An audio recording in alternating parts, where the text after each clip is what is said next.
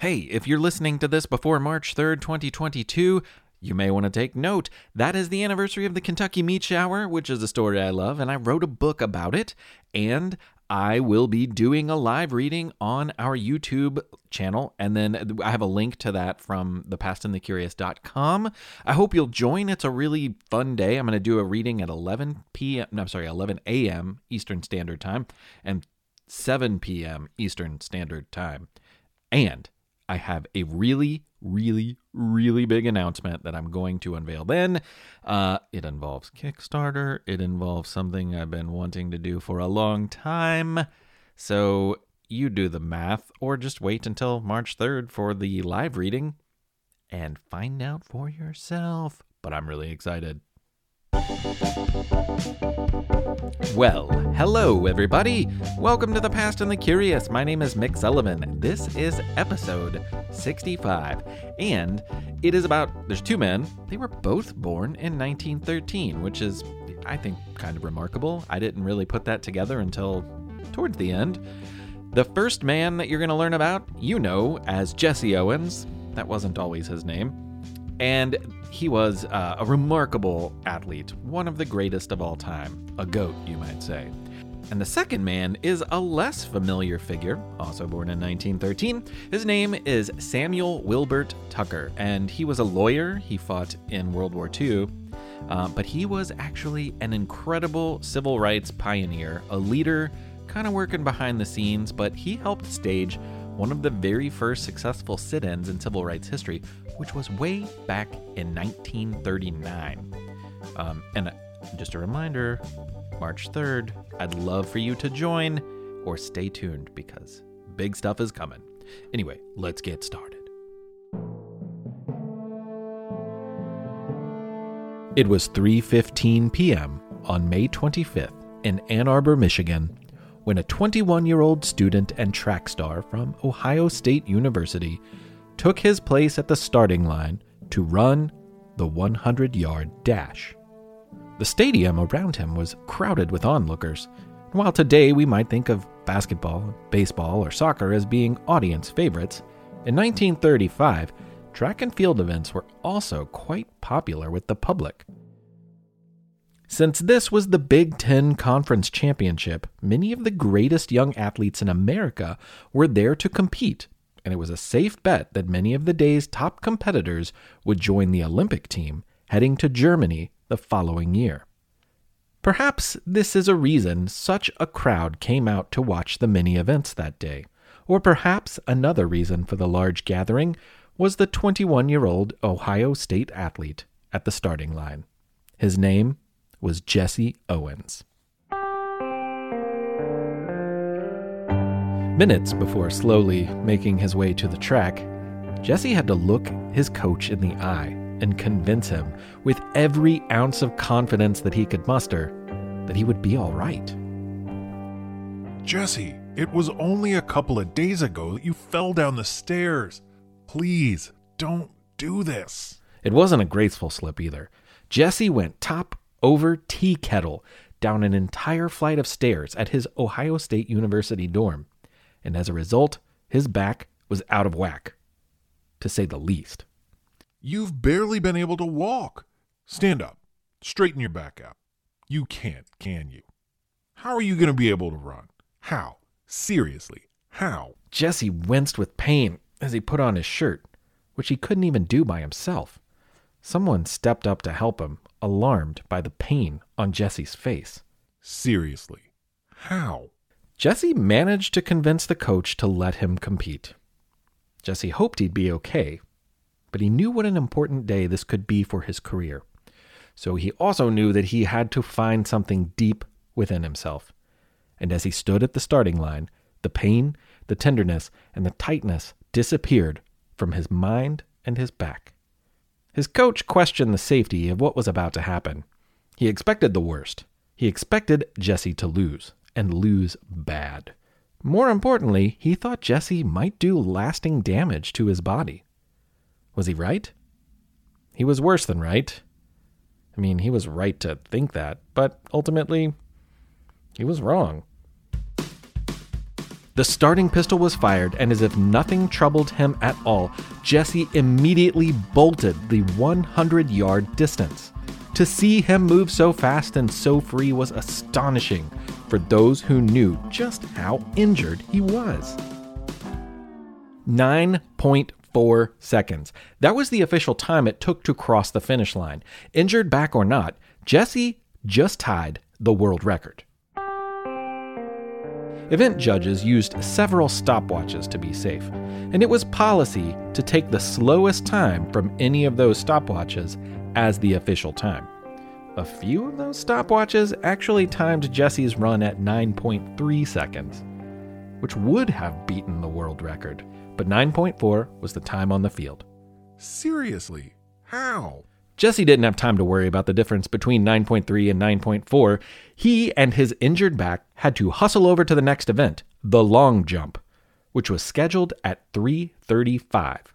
He, unlike others competing, would only get one jump because as soon as he'd launched himself into the sandpit, he'd immediately have to hustle off to yet another event. The world record was a long jump of 26 feet and 2 inches. Knowing this and wanting a target for his single chance, Jesse measured the distance from the launch pad and grimaced with a bit of pain as he bent over to place a white handkerchief on the ground to mark the current record.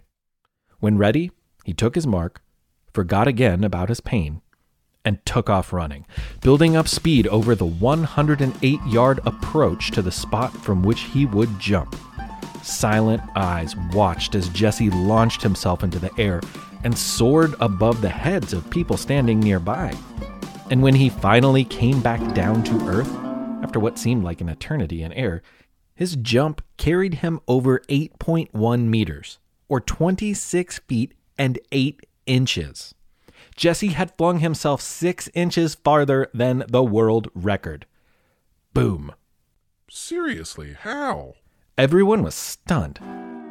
Perhaps the most excited person in the crowd that day was Jesse's high school coach, Charles Riley, who had made the drive from Ohio to watch. Jesse Owens was born James Cleveland Owens in 1913 in Alabama.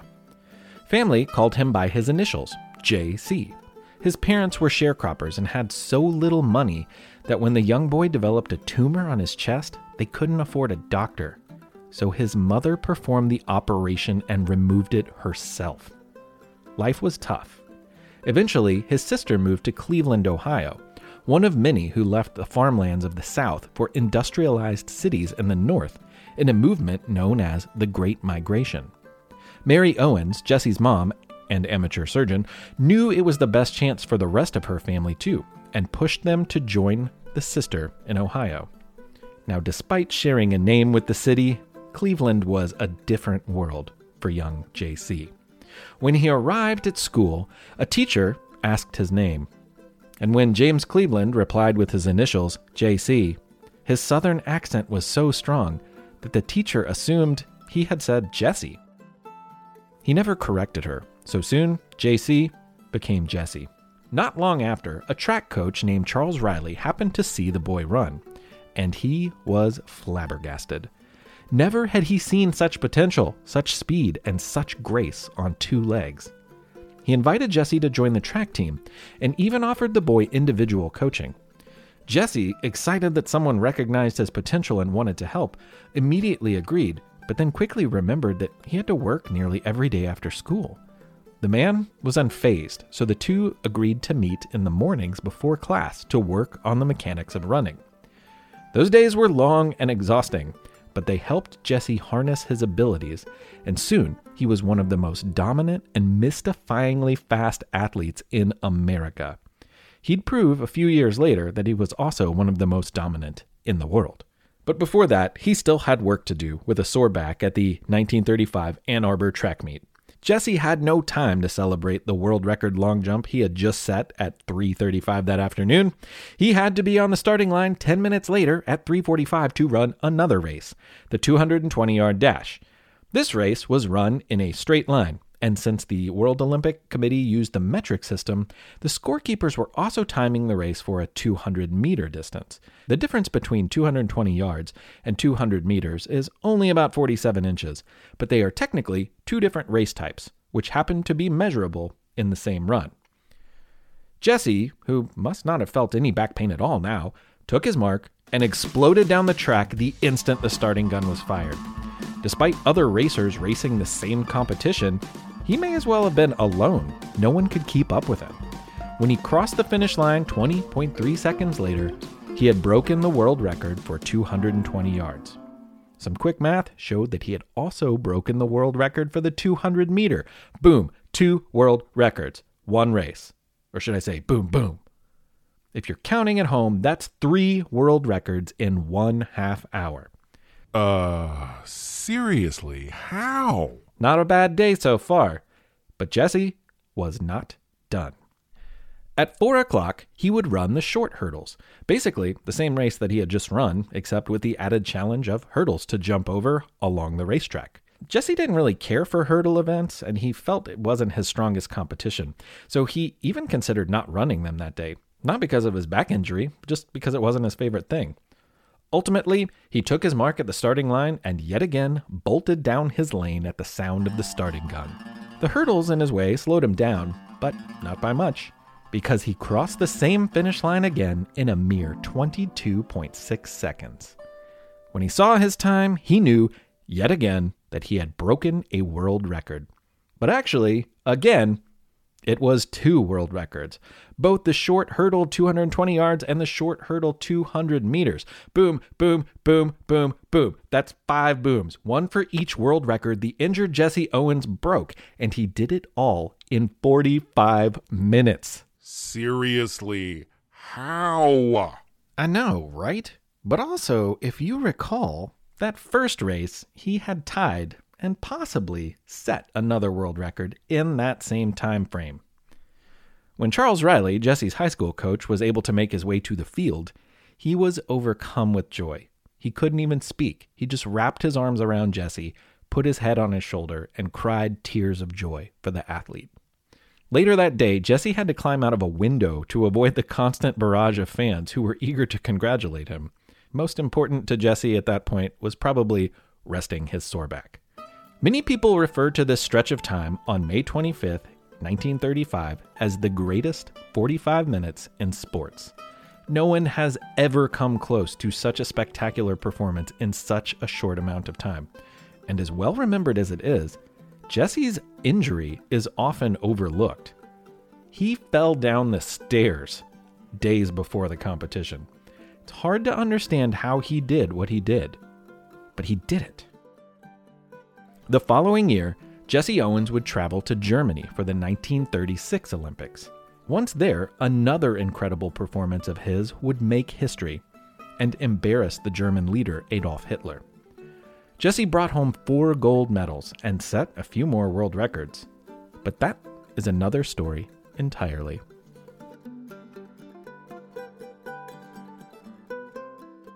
Calling all kids in the car. Brittany and Meredith here from the chart topping Family Road Trip Trivia Podcast.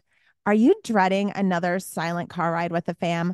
We've got the cure. Three rounds of fresh trivia every single week. Movies, music, even science and Disney. We've got something for every trivia buff in the car. No more crickets chirping on those long journeys.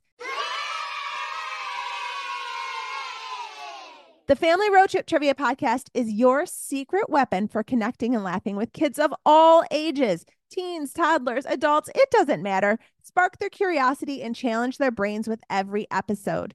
New episodes drop weekly wherever you get your podcasts. Search for the Family Road Trip Trivia Podcast and turn those car rides into epic adventures. Are you looking for a podcast that your whole family can enjoy that asks the deep philosophical questions like Do trees fart? If you are, then you'll love Tumble, a science podcast for kids. I'm Lindsay. And I'm Marshall. Join us as we explore stories of science discovery from butts to animals, dinosaurs, astronomy, and everything in between. You'll love these stories and you'll learn something new. Find and follow Tumble Science Podcast for Kids wherever you get your podcasts or at sciencepodcastforkids.com.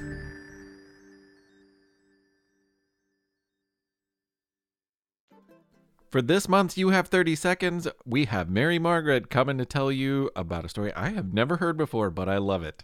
Hi, my name is Mary Margaret from Austin, Texas, and I am here to tell you about Santa Anna's funeral for his leg. He was the general uh, of the Mexican army when they fought against Texas in the Texas Revolution. He had a funeral for his leg when it got cut off. Isn't that funny? I wonder who attended. I wonder who attended too. That would be quite a funeral to attend, wouldn't it? Hey, if you have a you have a 30 seconds, you have a you have a you have a 30 seconds, then uh, what you need to do is uh, record it on a voice recorder or some other medium and send it to us at hello at thepastandthecurious.com. Mary Margaret, that was great. Thank you so much. And uh, sorry about the leg. It's quiz time. It's quiz time. It's quiz time. Time, time. That's right. That's right, everybody. That's right. It's quiz time. In the 1936 Olympics, Jesse Owens again broke the world record for the 200 meter, but he wasn't the only one. Another American, named Mac Robinson, came in second place to Jesse, but was so fast he also beat the world record. Mac had a famous brother. Any idea who he was?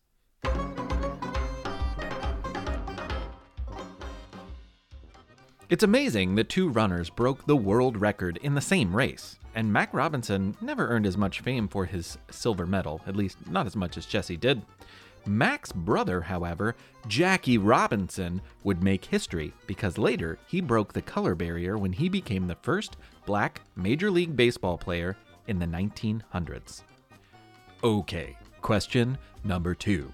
Jesse Owens wore a new shoe at the 1936 Olympics and helped launch a brand. Which brand of shoe did Jesse help make famous?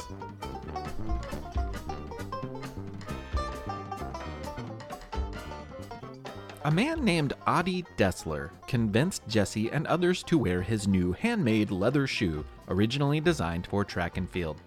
Adi Dassler named the shoe company after himself, in a way. You might know it as Adidas. Question number three. The last story, the story that you're about to hear, is about libraries. And the New York Public Library is one of the most famous in the world. Outside are two animal statues named Patience and Fortitude. What kind of animals are they?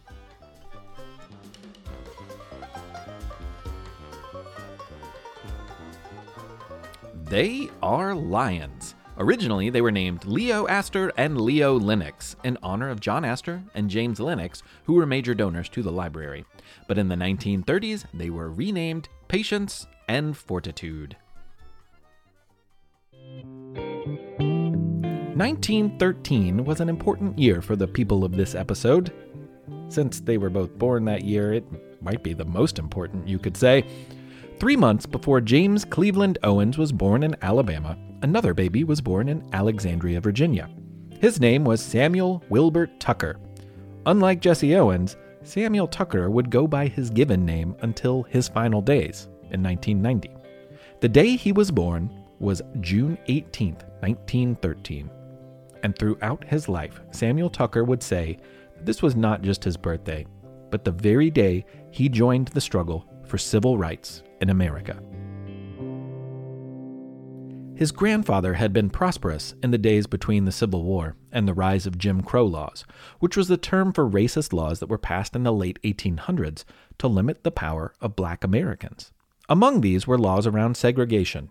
The term separate but equal was used to describe the availability of resources like schools and healthcare and public accommodations but anyone who looked could see that while people were separated by the color of their skin, there was nothing equal about the resources in their everyday lives. A simple case in point would be young Samuel Tucker's education. There was not a high school available for him to attend in his home of Alexandria, Virginia. That's not to say there wasn't a high school at all. There very much was, and this all white high school was visible from the front porch of his house, but he was not allowed to attend. Instead, after elementary school, he was on his own. His dad worked in real estate and his mother was a teacher, so they clearly saw the value of education for all of their children. And they came up with a workaround, something Samuel later called a bootleg education. Washington, D.C. was about 10 miles away, and for all the Washington, D.C. school system knew, Samuel Tucker was a resident of that city. But he was not. Unbeknownst to anyone at school, Samuel and his siblings would walk 22 blocks from home to catch a streetcar and then take a 20 minute trolley ride to a Washington, D.C. high school. Technically speaking, this was illegal. He and his family were not citizens of Washington, and therefore they were not supposed to be enrolled in that city's public education. But with no education option in his own city, it should be pretty easy to see why he chose to do it. And also easy to understand that he was working around an unfair law in order to go to school. It wasn't easy. Once, he and his brothers, one older and one younger, were arrested when a white woman boarded the trolley car and claimed that they were in her seat. In a move similar to one that would make Rosa Parks famous several decades later, the Tucker brothers did not give up their seats. As a result, they were arrested and threatened with fines. Fining teenagers trying to get to school is pretty ridiculous, but that didn't stop the prosecutors from trying. They graciously decided not to fine the youngest Tucker brother, but Samuel was fined $5, and his older brother, who they said should have known better than the others not to break the law, was fined $50. Fortunately, when their court date came, the jury found them not guilty, and the fines were dropped. When he finished his bootleg education at Washington's Armstrong High School with flying colors, Samuel Tucker enrolled at Howard University, a historically black university that had been founded in Washington, D.C. way back in 1867. He'd always been interested in law. A friend of his father's was a lawyer who shared an office with the elder Mr. Tucker. This man nurtured Samuel's interests, talking, answering many questions, and gladly lending legal books for the curious boy. Young Samuel began to see himself as a lawyer in the future, and while at university, he began to understand more about the laws that kept equality out of reach from he and his fellow black Americans. He also learned about the way people like India's Mahatma Gandhi forced big changes through nonviolence and resistance. Now, more than ever, becoming a lawyer was his goal. He knew that he could make big changes, but there was no way for him to get a law degree near his home.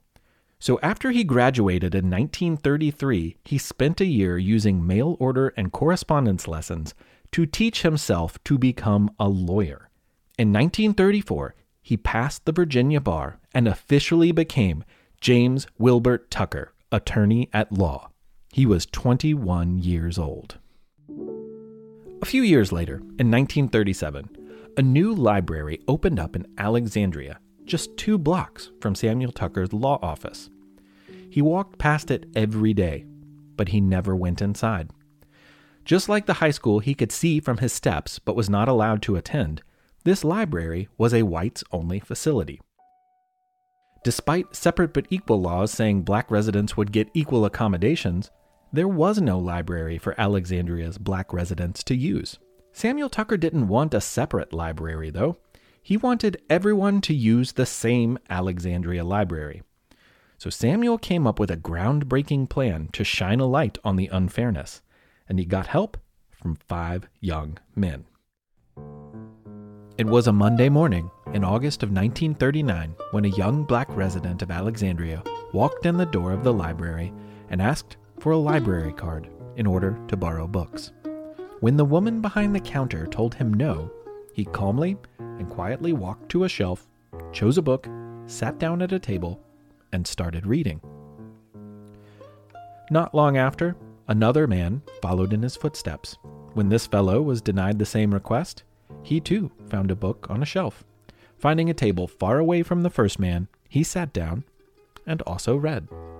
Three other young men would follow the first two and do essentially the same thing. Card? No? Book. Sit, read, be quiet. Samuel Tucker had walked them through the plan many times. It was important that they were polite. It was important that they sat apart and spoke not to one another. It was important, in fact, that they spoke to no one but the librarian.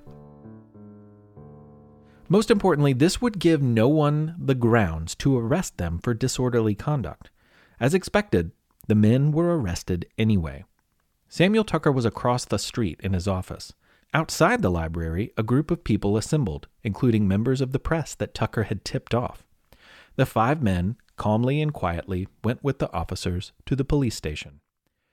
The event became big news locally but unfortunately, it was overshadowed in the national news by events in Europe that would lead to World War II. At the trial, Tucker was able to prove that the men had done nothing wrong. They were arrested purely because of the color of their skin and nothing else. It was true. The arresting officer even remarked that the young men were very polite, and ultimately the judge agreed with Tucker, in a way at least. There was no library for Alexandria's black residents, so they couldn't technically prevent black citizens of Alexandria from using the building. However, this backfired. The city rushed to build a second library, which, as you might guess, was separate but not equal. Once this new library, the Robinson Library, was open, the city's black residents could no longer use the original library and had to settle for secondhand typewriters and well worn and out of date books, the only thing the new branch had to offer. Samuel Tucker was furious and refused to get a library card from a segregated library. Despite this, the library plan involving the young men is remembered as one of the first sit in protests in the struggle for American civil rights.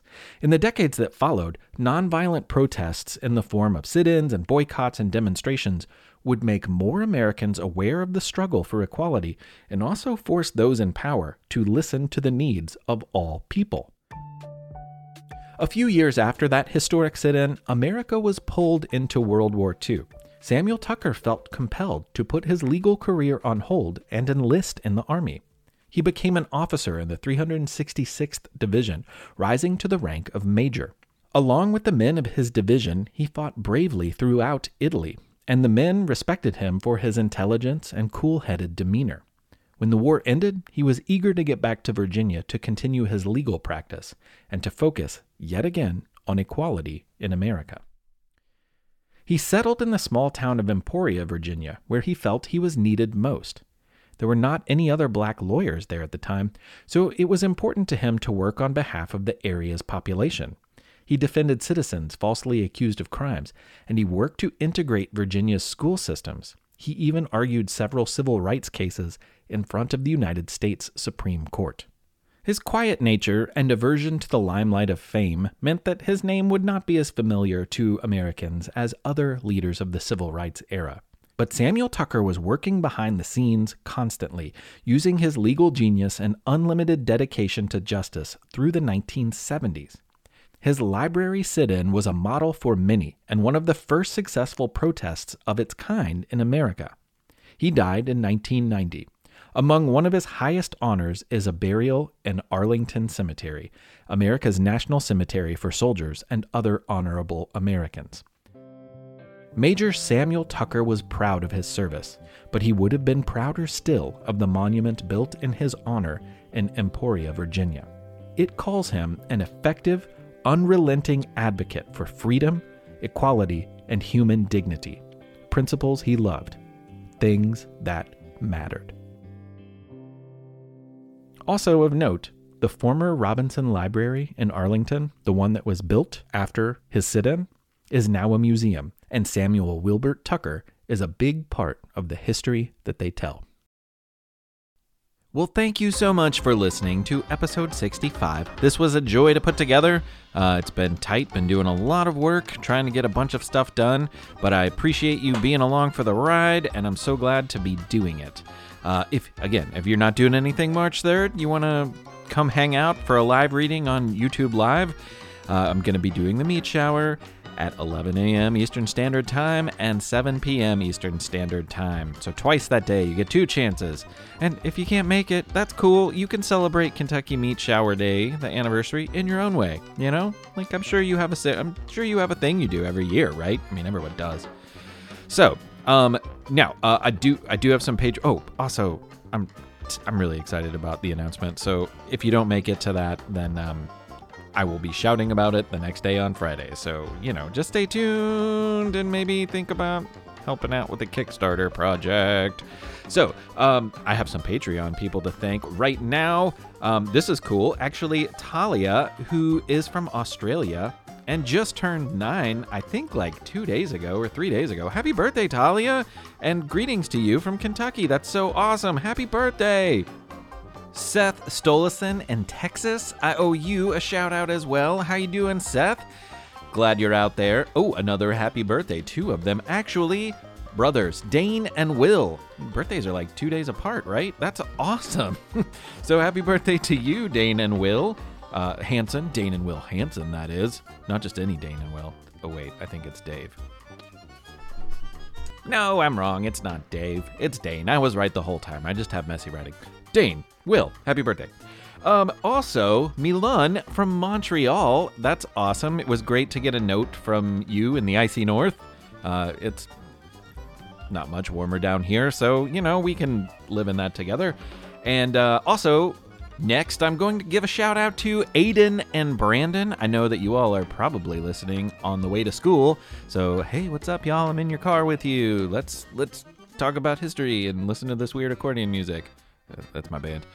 Um, also, Henry and Matt. Uh, and I had a message from your mom, Rebecca, as well. So glad that you all listen. It's I, I'm thrilled that everyone out there is enjoying the show. And down there in Florida, I need to say hello to Sadie. Sadie, I'm so glad that you're out there as well. Hello to you and everyone in your life who might listen along with you. I'm so glad you're doing it.